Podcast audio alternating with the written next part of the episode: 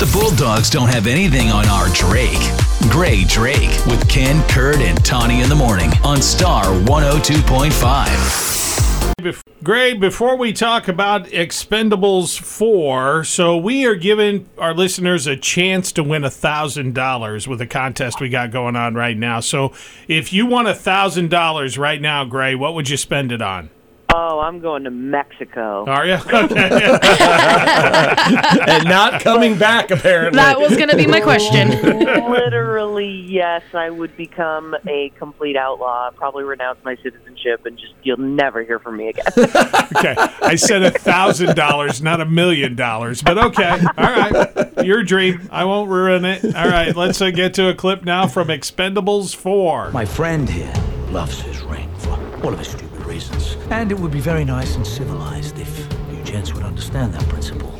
Since you choose to be, uh... Barney, what's the word? Obstinate. Too long. Dumbbells. Dumbbells. I was trying to name the characters as they spoke, or the actors. Yeah, it's, uh, you know, it's, it's Stallone and Statham and the guys from the the other ones like Dolph Lundgren and Randy Couture, and uh, some of them have returned. Okay. Now, I was reminded when I watched this that this series began as a way to get together the biggest action stars of the last, like, four decades. Mm-hmm. This is not like that anymore.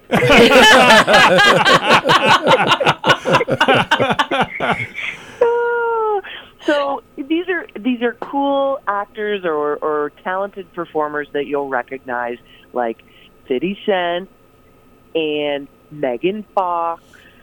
And for those of you who love international action movies, we have got two of the most talented and underrated international performers ever. Tony Jaa, who's in a movie called Ong Bak, and Iko Uwais, who is was in the Raid Redemption. Mm-hmm. Uh, these guys are the most, and they have joined up in in this movie. So the the plot is kind of similar to the other ones. Like, they're looking for somebody whose code name is Ocelot. And, like, it's uh, their weapons, and only the Expendables can save everyone, and they have to figure out how to get this stuff from the bad guys. Uh, this movie, I thought, was terrible. Oh, terrible. Bummer. Yeah. I was so sad. I think a shadow of their former selves. Uh, you know, th- this movie was, it looked cheap, and the act, like, you could tell that they didn't have the money to spend on this.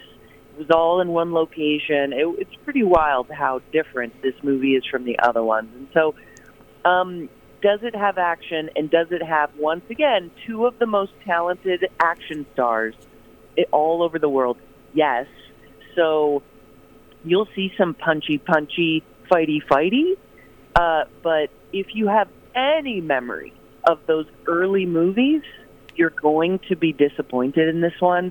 Uh, so I would, like, definitely see it as a matinee, everybody. This is not your Saturday night prime ticket price. You can always hear Grae Drake every Friday morning with Ken, Kurt, and Tawinee, or on the Ken, Kurt, and Tawinee On Demand page, or the Ken, Kurt, and Tawinee podcast.